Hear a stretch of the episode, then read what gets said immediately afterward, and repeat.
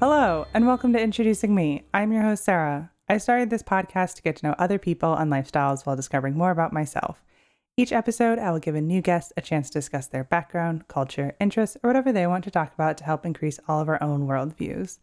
Today, I would like to introduce you to Anya.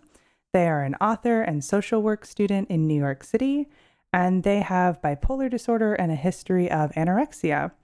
Their goal is to help people learn that mental health recovery and creative dreams are both achievable.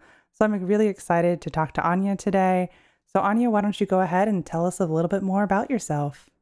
Yeah, thank you so much, Sarah. Um, I'm really excited to be here, and thank you so much for creating this space for uh, folks to share, especially in these kind of isolating times that we continue to find ourselves in. Um, so I'm Anya. Um, I was born in Massachusetts, grew up in North Carolina, and then moved to New York City when I started my undergrad at Columbia. Um, I majored in English and theater, um, and I thought I wanted to get a P H D in English, but it turns out I really didn't. Um, and I, I left uh, graduate school with a master's, spent a couple of years trying to figure myself out. Um, I took a, a really great job teaching young adults in foster care. Um, and that really made me fall in love with the idea of doing something in social work um, and, and working in the mental health field. Um, mental health has obviously been a, a huge part of my life. Um, I have struggled with mental illness pretty much as long as I can remember. Um, I have always had some sort of like identifiable mood disorder. It was eventually diagnosed just this past summer as bipolar two, which is uh, basically like periods of depression followed by periods of elevated mood. Um, and it took me a really long time to get that diagnosis and kind of understand what was going on with me. And at the same time, I was seeing um, other young adults really struggling with access to mental health, quality mental health care, um, and so I wanted to do something sort of with that. Um, the other the other piece of that side of things is um, I've been in recovery from an eating disorder since two thousand fifteen, um, which is a long time now. Um, and it's super, super difficult to get quality care for eating disorders, um, especially for people who are not significantly underweight. Um, and so my research project for my social work master's is about um, kind of redefining the way that we think about um, anorexia and restrictive eating disorders in general. And so that's that's another kind of thing that I'm I'm really passionate about. Um, and now I'm going to talk about my book. Um, so I've also always been really involved in creative arts. I've done theater since pretty much since I could walk.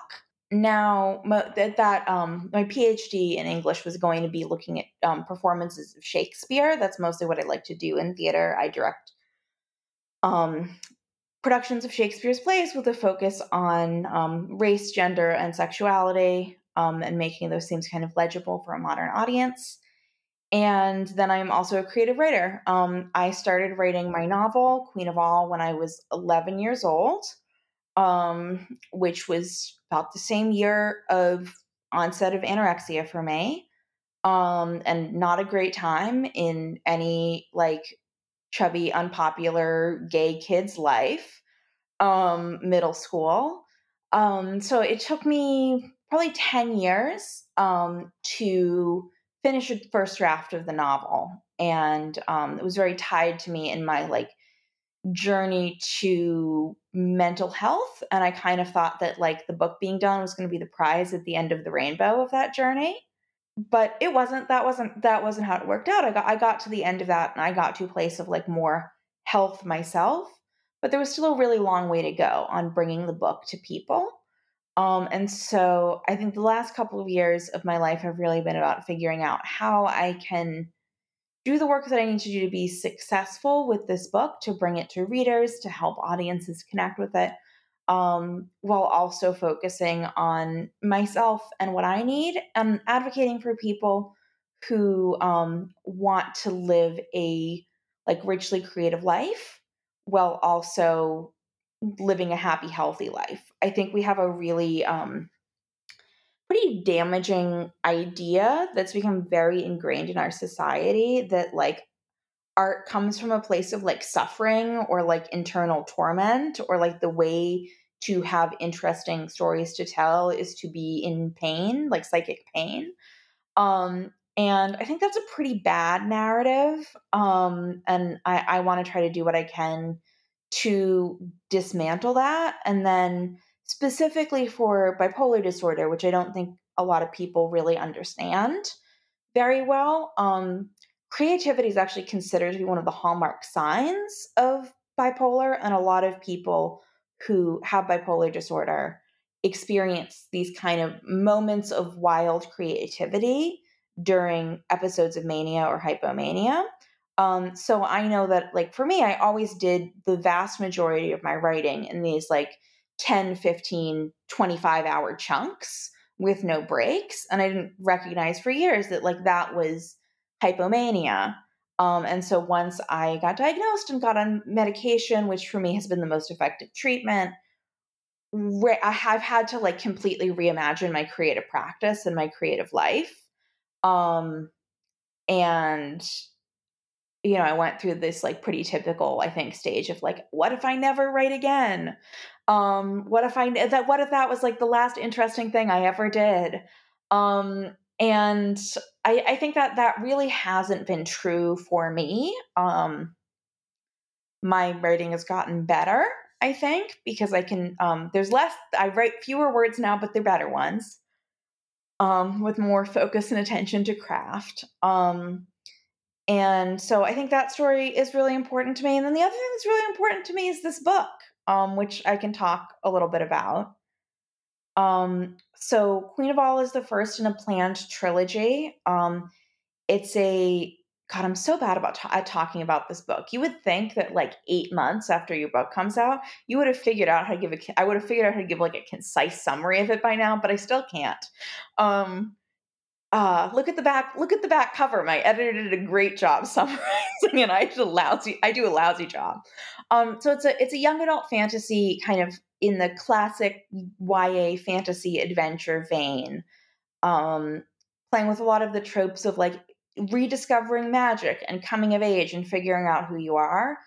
Um, but I wanted to bring my own experiences as a queer person and, um, with the kind of journey towards body positivity, and we're just representing a really different kind of protagonist. Um, when I was a kid, I like devoured books like this one. I mean, you can, um, I guess the people listening will not be able to see. Um, I live in a New York City apartment by myself with one cat and six hundred novels, um, and three hundred square feet. Right. So like clearly, you know, I go through a lot of books. Um, and my favorite was always like the Y A fantasy adventure coming of age story. Um, the interesting thing about those books is that they're always about a protagonist who feels very different than everybody else around her. It's often her, sometimes it's a boy. Um, feels very different, feels like no one around can understand them, like nobody can connect with them. Um, which were themes that I really related to when I was a young adult reader. But if you look at who these protagonists are, they're always like white, thin, able-bodied, straight, cisgender. Um, so like, they're just like, they're the odd, co- they're the oddball or the outcast, but not for any of the reasons that like, in my experience, tend to make the young people that are reading those books into oddballs or outcasts. Um, that don't get acceptance in their community in the real world. Um, so I wanted to kind of write a book that would be a story like those stories, but also let some some of those young readers actually see themselves in in those kinds of stories. Um, and that's my book. It came out on June eighth um, from Zenith Publishing, which is a small press. Um, and both of the sequels are forthcoming. Um, there's one coming in, uh, book two is coming in October. Book three doesn't have a release date yet. Um, so I am also in this really exciting place of starting to think about where else my career is going to go, because my, me and my life have always really been defined by this book. Um, this is, I mean, publishing this book has been my dream since I was eleven years old. And then like eight months ago, I did it and now it's done. Um, which is in some ways very scary, but in other ways has, has left me, um, with a lot of possibility to imagine like, what other things might I write? What other artistic projects might I, I take on?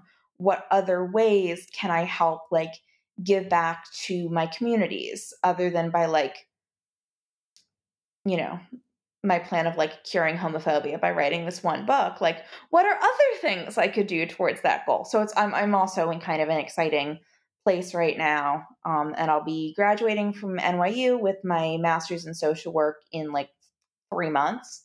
Um, so hopefully that'll be a, a way to make some of that change as well. Yeah, you've got so much going on and so many good things. Um, it's really exciting. Um, and since the listeners can't see all of your great books, you seem to have them organized by color, which I think is very pretty. Thank you. Surprisingly controversial. A lot of people hate it. Yeah, I, I like my stance on it. As long as you can like find the thing you're looking for, to me, that would be the struggle. Yeah, I, um, this is really nerdy. I keep them all in a database so that I don't accidentally buy the same title twice. Um, and I include the spine colors. See, that's the way to do it.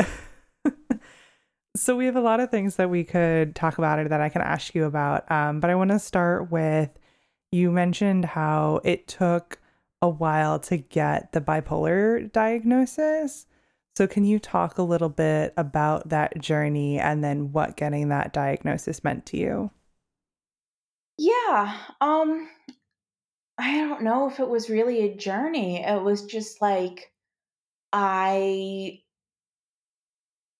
you know, I went to a psychologist for the first time when I was probably thirteen or fourteen, and they were like, oh, you have anxiety and depression because that's what we diagnose people with, which is like, I, I say that flippantly. I want to be like crystal clear that like anxiety and depression are real mental illnesses and they can be very, very serious and life-defining for people who have them, but they are not the only two mental illnesses that exist. Um, and I think there can be a real lack of understanding of what other kinds of symptomology look like.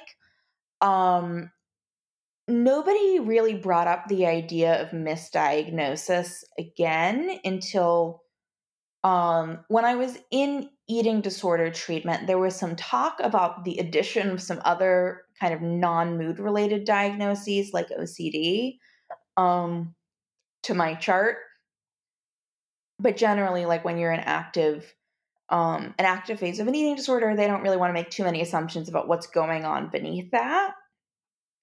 Um, and then after I left treatment, I wanted to do anything except think about mental health for a little while, because I had just spent five months with my entire life on a complete hold while I like got my brain right. Um, which was not, an, as you can maybe tell, um, I like to be busy, and it was not an easy thing for me to do to like take a break from my whole life. Um, I didn't take a break for my whole life. I convinced them to let me stay in school instead of taking a break, like I, in retrospect, should have. Um, but, and I, you know, those are all very classic actions for somebody with undiagnosed bipolar disorder. Can't stop, can't take a break, um, can't figure out making like lots of, you know, pretty bad and impulsive decisions. Um, I think I, I avoided a lot of the most serious consequences that people with this diagnosis tend to face for a couple of reasons. Um, I had a lot of other things like kind of going for me that let me stay ahead of it. Um, I've always done really well academically. So if I had like a depressive period and couldn't work on my schoolwork, I've always known, like, I do assignments as soon as they're assigned to me, so that with that like burst of energy that I get, so that if I can't work on it, oh, well, it's already done. Um, you know, and so like things like that, that are, are things about me. I'll also say that like, I have had a ton of privilege. I've had parents who can support me financially when I needed like intensive care for mental health. I have almost always had health insurance and access to um, psychiatric care. Um, and so all of those things have meant that um, as much as the symptoms of bipolar disorder have been a struggle for me throughout my life, um, I haven't had the kind of, uh, I haven't had the kind of suffering based on them that a lot of, like, for example, the people that I, that I work with now in my clinical internship do. Um, and that's not necessarily a difference in the severity of the symptom. It's a difference in the severity of the consequence that you face for your symptoms based on, um, based on like where you come from in life. Like, if I had a manic episode and um, I'm looking at it right now, bought a four hundred dollars Dutch oven, even though I um, was working for a social work agency, and that was what, like three hundred percent of my spending money for the month, right? Um, that's okay. I still wouldn't like be homeless or not have food to cook and eat in my Dutch oven. Um, you know, like I, I could be insulated from the consequences of some of the suffering that comes from those symptoms. Um, so I had it about two years ago. I had a doctor suggest to me that I might have bipolar disorder, um, based on the fact that a previous psychiatrist had, had kind of insisted I start taking antidepressants. And I had a pretty classic manic episode triggered by the antidepressants, which is like a hallmark sign in bipolar disorder. For whatever reason, that doctor didn't like crack the code, but another one did and suggested it. And I stormed out of her office. I was like, no way, that is so offensive. It was an intake with the, with the first time I'd seen the psychiatrist.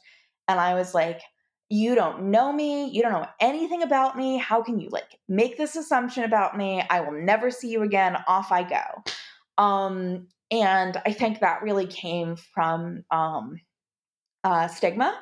Again, I think that there's been a lot of really great advocacy work done around um, like anxiety and depression diagnoses. Um, and a lot more like light has been brought to the fact that like um, lots and lots of like quote unquote normal, healthy, functional people can have those diagnoses and like go about their lives. Um, Bipolar disorder is considered a severe mental illness, and I think not nearly as much work has been done to, to destigmatize that. Um, I, you know, I think a lot of like, for example, celebrities have spoken up about either depression or anxiety diagnoses or diagnoses within those diagnostic categories. Not as many with like other disorders, especially um, like severe mental illness. Um, which is a problematic classification, but I don't have to go into that. Um, and so I did. I walked right out of her, her office, and I never went back. And when her office sent me a bill for the appointment that I walked out of, I ignored it. Oops, sorry. um, and I was, I, I, I called my dad, who's a physician, and I was like, "Isn't that ridiculous?" And he was like, Like he, he, he was very careful not to say that he wanted to give me a diagnosis because he's my father and not my physician, but he seemed to think it wasn't such a terrible idea. Um, and I think that kind of got me started thinking, so that when the psychiatrist I see now was like, so we went up and we went up and we went up on the antidepressant and it is not working. Like, it's helping with the depression, but not with the anxiety. Um, and anxiety was what I was calling these periods of time where like I couldn't sit still and I couldn't focus on anything. And I felt so much pressure to get things done. And I got really irritable. Um, and I got really impulsive. Um, and it wasn't working with that. And she was like, would you want to try thinking maybe something else? Um, so I wasn't like handed a diagnosis. I was handed a medication, um, the mood stabilizing medication. Um, and I took it, and then immediately, almost immediately, I started to feel better in a way that like I never have in my entire life. Um, the diagnosis itself, like I wouldn't say that it has like become part of my identity, or that like the, the word, you know, bipolar is is not necessarily meaningful to me as such. Um, I think diagnostic, this is this is like an essay. This is not an interesting topic for a podcast, so I'm going to try to keep it brief. But like um, psychiatric diagnostic criteria are really, really problematic, and they're not really, they're not based on, a lot of them aren't based on rigorous science or rigorous research. They're just kind of words that we use for clinicians to be able to help have conversations with each other to treat people more effectively. And some of them are good ones and some of them are bad ones. I think bipolar is like a pretty useful diagnostic category. Um, so I, I don't find it to be like, personally, I guess, immensely important. What it's been really important for is that like having this diagnosis instead of a different incorrect diagnosis meant access to treatment that is like actually effective for me. Um, and I think, again, with the kind of catch-all of anxiety and depression, there's a lot of focus on like antidepressants as a treatment, S S R Is and S N R Is in particular. Um, and the fact that those medications are guess and check and you don't really know if they're working and their onset is really slow. Um, and all of those things are true. But my experience was also that like, hey, if the medication you're on isn't doing anything, maybe that's not because you have to give it, you know, another sixteen weeks to work. Maybe that's because it's not the right medication because it's not treating the right disorder.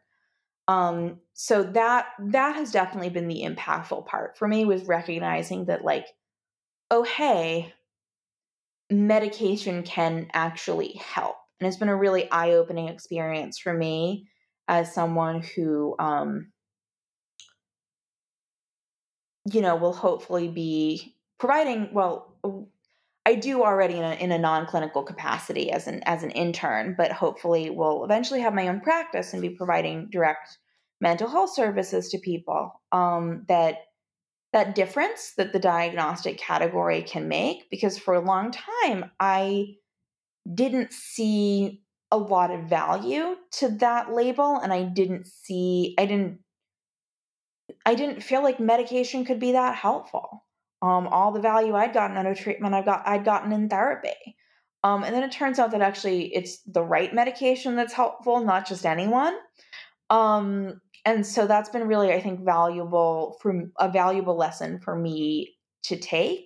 It's also been really valuable for me to recognize that that stigma does live within myself, because I think I'm like, I would not have said that there was any chance when I walked out of the, that psychiatrist's office, I would not have said there was any chance I was acting out of internalized stigma. I would have said, like, I work in the mental health field.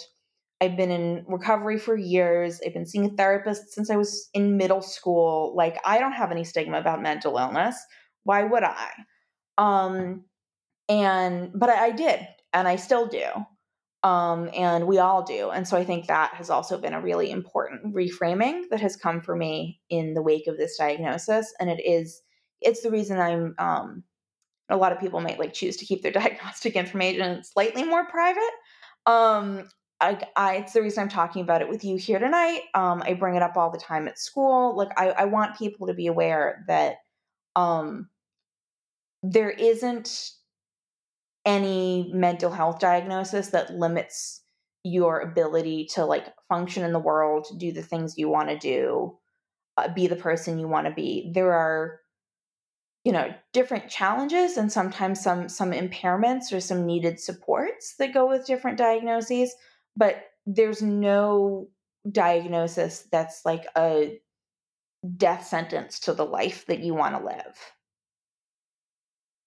And I appreciate you sharing all of that. And like you said, I think um, like there's been a lot of great work with depression and anxiety and normalizing going to therapy, but there is still, as you said, that stigma for certain things. And, you know, just by sharing it for you, like it's helping break that down.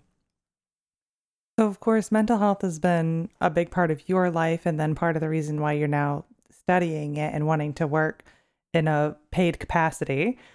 Um, so is there any, Like, are you ever worried that like your own mental health struggles could affect your ability to help others with their mental health? Oh yeah, all the time. I mean, um, the mental health field is not necessarily like super hospitable to disability of any kind. Um, uh, like, you know, I'm at a clinical internship right now, and um, I, I work with some folks with the same diagnosis I do. I'll get into that in a minute. But um, the people that I, I work with are like super understanding and super encouraging.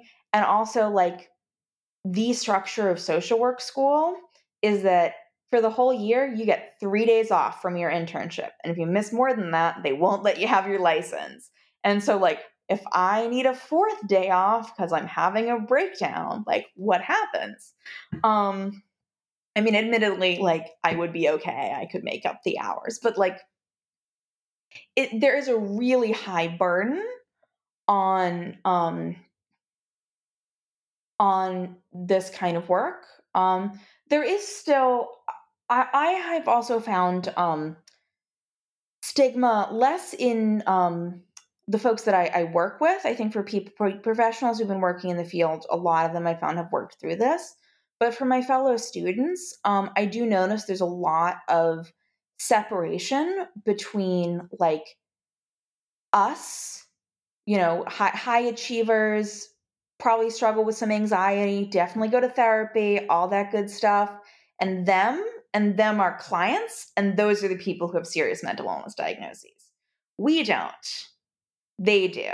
And so it can be, I, I sometimes, like, I've been in classrooms where I feel like I have to be like, like, actually, this is not something that only happens to aliens from another planet. First of all, like, that's not a good way to think about your clients. And secondly, like, I am sitting right here, um, and I am in this room with you, and I'm getting the same degree you're getting. And, um, G P A is probably better than yours. Like, we don't need to, um, it, it, it doesn't need to be,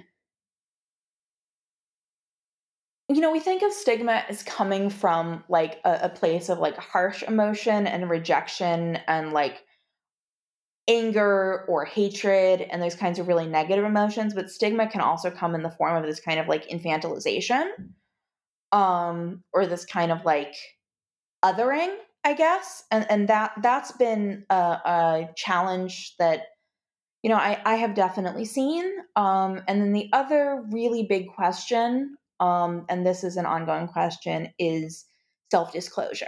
Um, for a long time in therapy, um, in, in psychology, like classic Freud sitting on a, you lie on a couch, you talk about your mother psychology.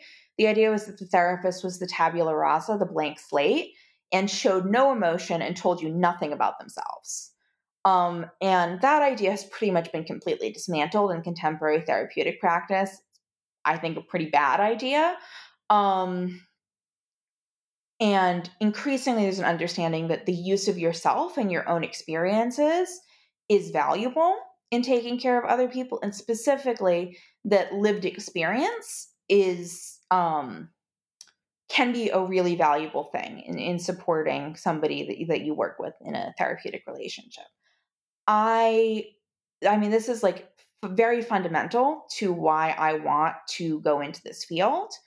Um, the uh, place where I was treated for my eating disorder used hires almost exclusively recovered clinicians, so people who have a personal experience with an eating disorder of their own that they're willing to share with clients. And I couldn't have done it without that. Like, it was so, it's the hardest thing I've ever done. It was so hard. If someone who I knew hadn't, who I didn't know had been through it themselves, had been like, here's a sandwich, you have to eat it, I would have thrown it in their face. Like, I couldn't have done it, right? Um, knowing that the person who was asking me to do that thing for myself was someone who'd been through it themselves was like, that was the only reason a lot of days that I was able to make it through. Um, and I also like, I, I continue to work with a um, clinician for my own therapy with, with lived experiences in mental health that are somewhat similar to mine. And again, like I find that really helpful. I am starting to recognize now, and this is why they make you go to school before you're allowed to go into practice, starting to recognize now that I don't want to paint with a broad brush. So like the information about my own mental health history will always be available to clients if they want to go looking for it, right? I go on podcasts and I talk about it. I write articles about it. I publish journal chapters about it. Like I, I it's not a secret for anyone who wants to look for it. It's not always the right decision to share it, um, to bring it in. Um, because sometimes that doesn't make enough space for the other person who's supposed to be the person that it's all about in that moment. And so that that's something that I'm hopefully going to continue to learn how to get better at, at finding that, finding those moments where it isn't, isn't the right thing to bring in. And I guess the, the, the final thing is like thinking about, um, you know, can, can working in a mental health field potentially be like triggering or set my own, uh, like recovery back. Um, sometimes I worry about this with getting into, um, the eating disorders field as I might eventually like to do. Haven't tried that yet. So I guess I'm just gonna have to wait and see how it goes. Um, I think that's pretty far, that feels pretty far behind me a lot of the time. Um, but I don't know what it'll actually be like to be in the room with people that are, you know, struggling really actively. Um, At the internship I'm at now, um, when I work with like people who also have a bipolar diagnosis, no, I mean, the only thing it really like triggers in me is a lot of sort of like righteous outrage, because I really see that like how different the paths through like navigating life are. Same diagnosis, a lot of the same symptoms, but based on um, like systemic factors, poverty, racism, child abuse, the, the differences in outcomes. Um, and I'm painting in a very broad brush here, obviously, because like, um, I want to, you know, respect everybody's privacy completely. Um, but I, I do really like as a broad trend, I do really see, I think a lot like, you know, there, but for the grace of God goes I, but like the grace of God in this case is like privilege. Um, and so I, I think it's made me really mindful of that. Um, and maybe has given me a little bit of a, advan- some, some advantage in being able to help sort out, like, what are the symptoms caused by the diagnosis and what are the structural factors at play? Um, and so that's not some necessarily something I worry about. It's maybe something I like carry, but it doesn't, I don't, I don't, um, I think ultimately it's helpful, even if it's sometimes hard, if that makes sense. Yeah, it does. And, you know, you mentioned earlier how, like, obviously your own mental health is so important. So it's not like you're leaving your own mental health, like, story, recovery, continued maintenance per se to, like, go help other people. Like, that's still going to be there. So if something does happen, like you're not ignoring your own self. Yeah.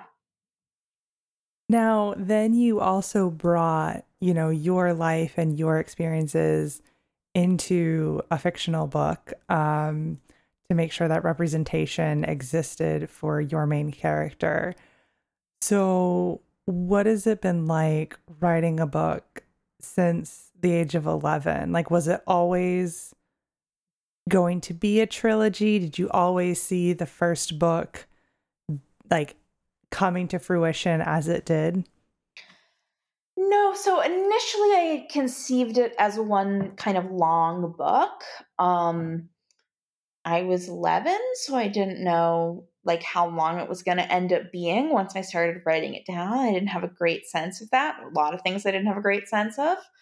Um, I, I, started writing it, thinking, intending it to be a single long volume. That changed pretty quickly.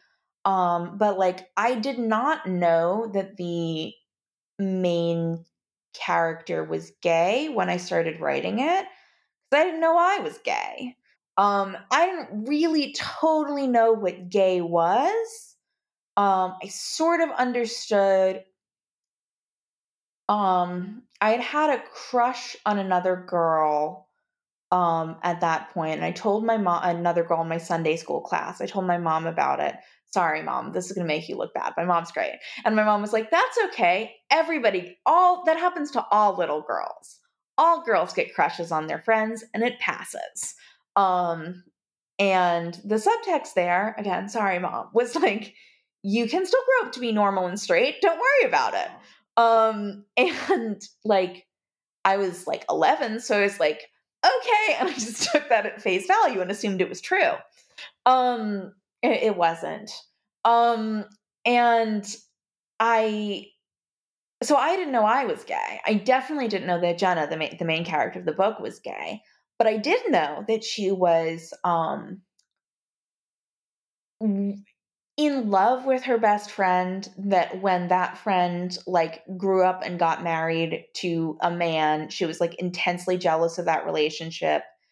Um, and I think a lot of those things are going to, those themes are really like universally relatable to um, kids that age. Jenna's about fourteen in the first book, that like, you know, kids that age, like they mature at different rates, and different kids are going to be ready for like having a first boyfriend or girlfriend, or going on dates, or um, starting to think about like, you know, those parts of life sooner than their friends are. I was a little bit of a late bloomer in that area, especially because like, you know, I didn't know that I was gay.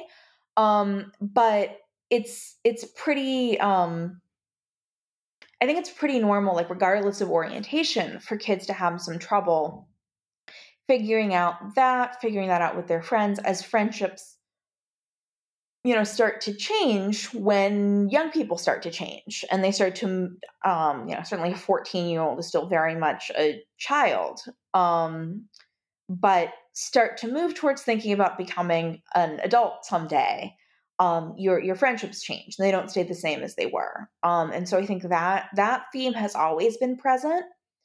Um, I ended up, it ended up in the finished book looking like a story about, um, also coming out and unrequited romantic feelings, and sort of a unrequited romantic feelings makes it sound more dramatic and much more grown up than it is. It's a first crush. Um, and I think like showing that also, that experience, um, for like L G B T Q readers is also really, really important to me. So that's a big thing that changed. Um, the other thing that changed is, um, really close to publication is, um, the way that I thought about the like representation of, um, body types in the book. So, um, uh, Cece, who is the sort of love interest, she's the be- the best friend that Jenna is in love with, is supposed to be the most beautiful girl in the world. And everybody says that about her. Um, and I decided very early on that she was going to be depicted as plus sized, and she was going to be depicted as black. Um, because I was like, it's my fantasy book, and I can decide that the beauty standard is whatever I want it to be. Beauty standards are dumb anyway. And I'm making this one up. So like, there we go. Um, and, uh, you know, I, I thought that that might be, you know, something that would be valuable for, for, um, people with those identities to get to read about, would be to like be able to see their beauty being recognized by others, um, in the way that it, it, it doesn't always, in that kind of like classic, like the most beautiful princess in the land fashion. Um, and I had written the book that way, and I, I was pretty happy with it. But there were all of these scenes where Jenna, the main character, was um, thinking about her, like comparing herself really negatively to Cece, especially in terms of appearance, and particularly like really unhappy with her own body. But at that point, I was describing her as being like really thin. Um, and that she was like jealous of someone who was more voluptuous. Um, and that just like rang so false to me throughout the entire book, um, because that was like the exact opposite of what I had always experienced. um, which was that like I was a fat child, then I was a fat teenager, and now I'm a fat adult. Um, and at all three of those stages, people were just awful about it, and I felt just terrible. Um, and it felt really false to me to kind of depict this character as um, like dealing with the the exact opposite of that, especially, I mean, it's on the one hand, like it's a fantasy world. I can make the biases whatever I want them to be. On the other hand, like specifically, I was so tired of reading fantasy books where like the protagonist is like, none of the boys want to date me because I'm too skinny, because that's not something that happens in real life. Um, so I, I, about a year before it got picked up for publication, I rewrote the whole book to make Jenna also be plus sized. Um, and specifically to change the focus of all of her struggles about her body from just comparing herself to her crush, who's older and prettier and more self-assured, to being specifically about, um, she looks a certain way that other people don't like. Um, and she gets treated badly because of it a lot of the time. Um, and so that was a really big change that came like very late in the game. Um, and it's become, it's, it's interesting. I don't even think of it really as like a change. I think of it as like, I, in earlier drafts, I had been like lying to myself about what this book was supposed to be about. Um, and then like, I went back and fixed it.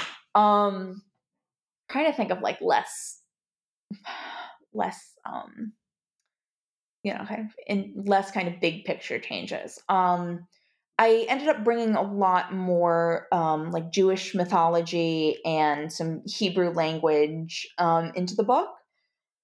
Um, there's been a really like big trend towards looking at different like cultural backgrounds, um, in, in Y A fantasy. And also, um, another thing I got sick of, I'm making myself sound so reactionary. Like I only write because of things other people do that I don't like. Um, but so much, so much fantasy is sort of like vaguely Christian, but like not Christian on purpose, just like sort of like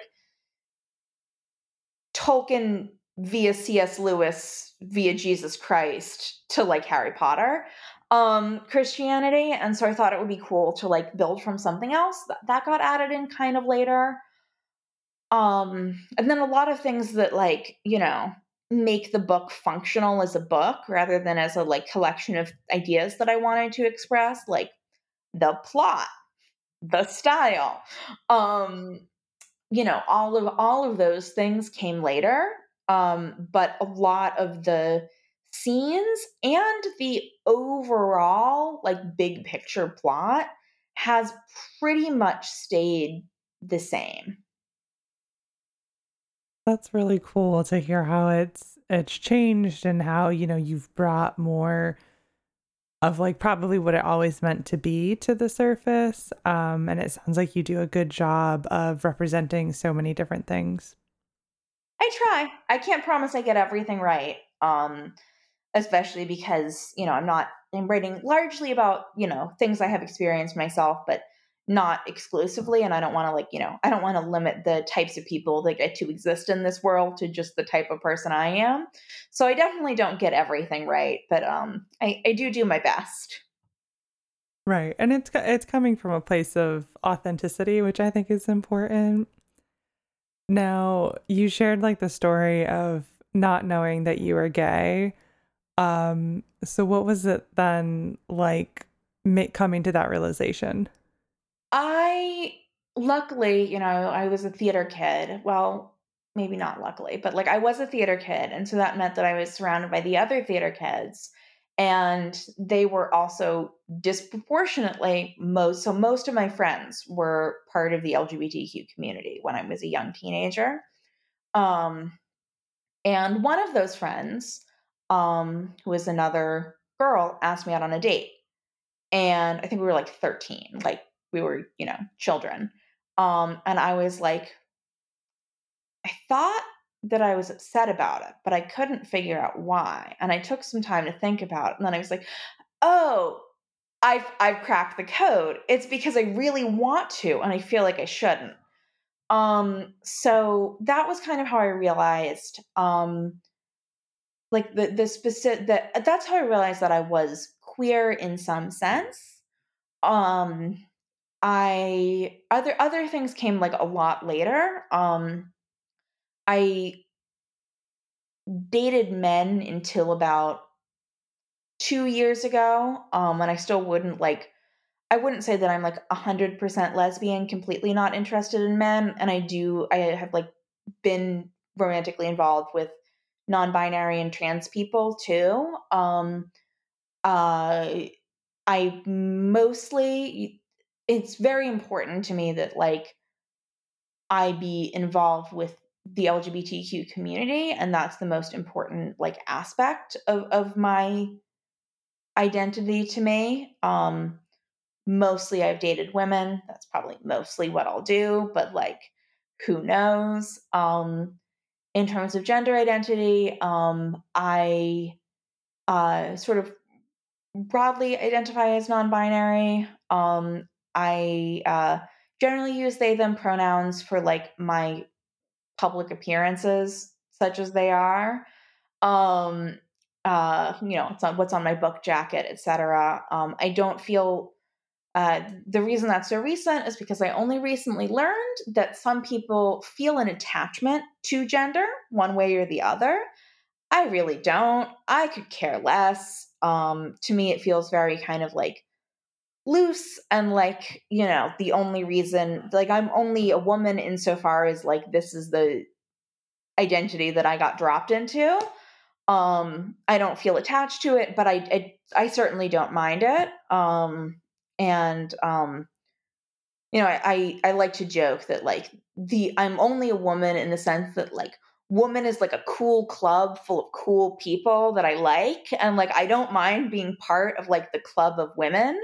Um, I just, if, if gender identity is based on how you feel in your heart and soul, I don't feel it. Um, if it's based on which club you like to be a part of, then like, sure, I can like round up to being a woman, you know? And so I think that those, um, as you can see, I'm kind of like dancing around like identity labels, right? Like, I don't really want to say that I'm a lesbian. It definitely doesn't feel right to say that I'm bi anymore, although I used that as a term for like ten years. Um, sometimes I'll just say I'm gay or I'm queer as kind of a shorthand for like identifying with the community. Um, I think I, I think I care very little these days about the words. Um, and very much about the experience, which was not so much an experience of figuring out a word that worked as it was an experience of figuring out like, oh, this is part of why I feel so different than everybody else. I already feel like I look different from everybody else and I act different from everybody else, um, because of my, uh, ethno-religious background and my body size and my mental, my undiagnosed mental illness. And now I've figured out like another piece of the puzzle of why I'm, I feel so persistently so different than everybody else. And when people, when like the other kids around me are thinking about their future lives, I'm like, I don't want a husband. Um, I, you know, like talking about like, you know, what's your wedding going to be like?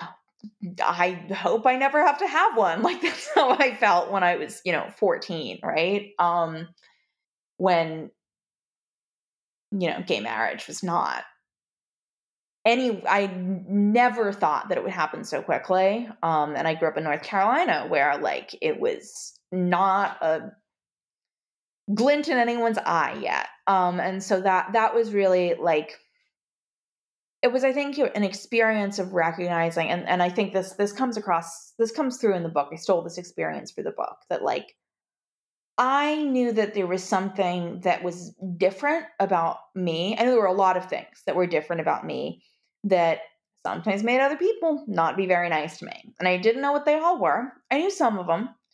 Um, but when you don't know what they are, all you're kind of left with is wondering if something is sort of wrong with you that makes other people not like you.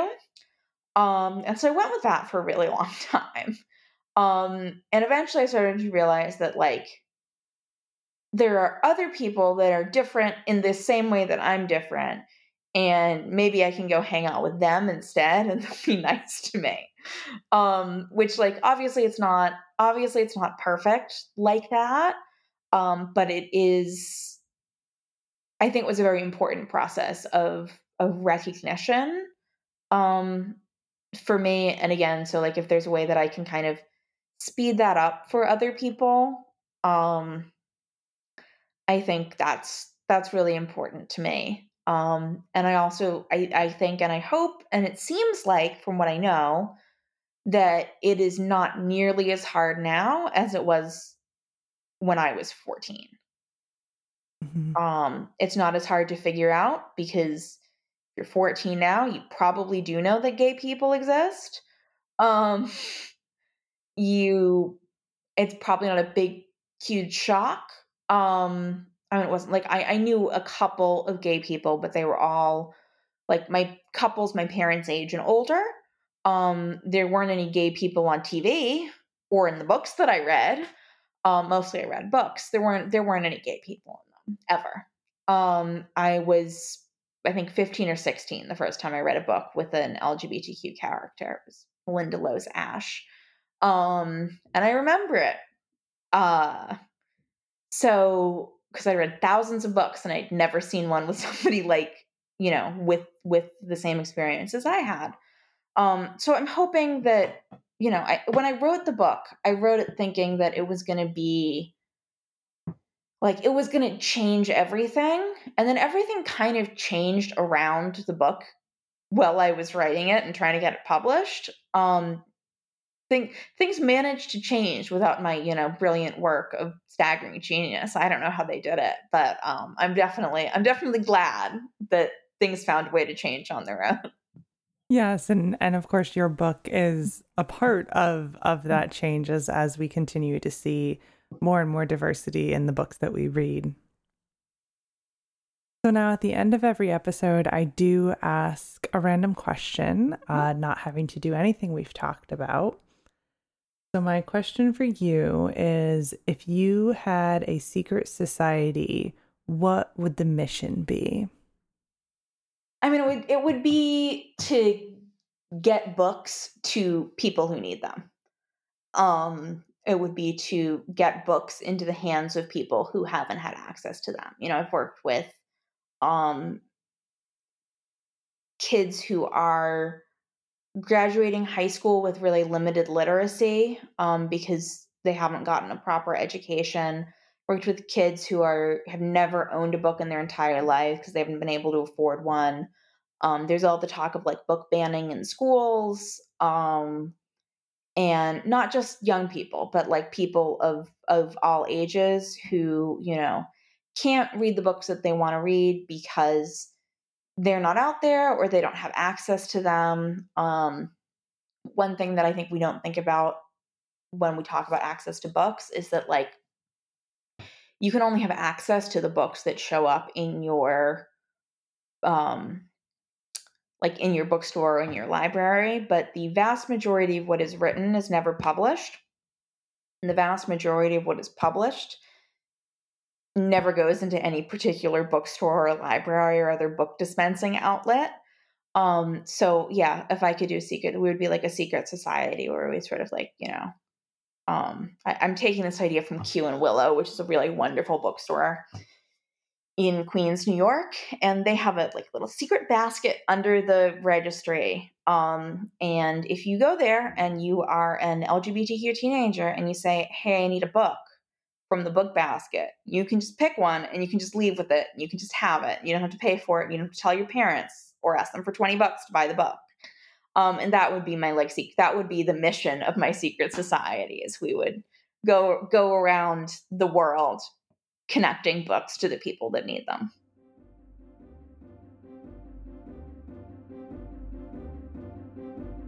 All right, that brings this episode to a close. I will, of course, be leaving links for Anya in the description. So their website, which has all sorts of information that you can get in contact with them, and also a direct link to be able to buy the book. Uh, that is Queen of All, first of the trilogy, out now. And so that direct link will be there, but is also accessible through their website. And of course, our website for the podcast is in the description as usual. So that brings us to all of our social media, Instagram, Facebook and LinkedIn, along with all the past episode, past text from every episode, and more contact information and resources from all of my prior guests. And of course, if you would like to donate to the podcast, a link to do that is in the description as well, along with my email. If you would like to be a guest, you can of course reach out. So thank you so much, Anya, for spending time with me today, and to my listeners for taking the time out of your day to hear a new story. Until next time, bye. Thank you so much, everybody. Bye.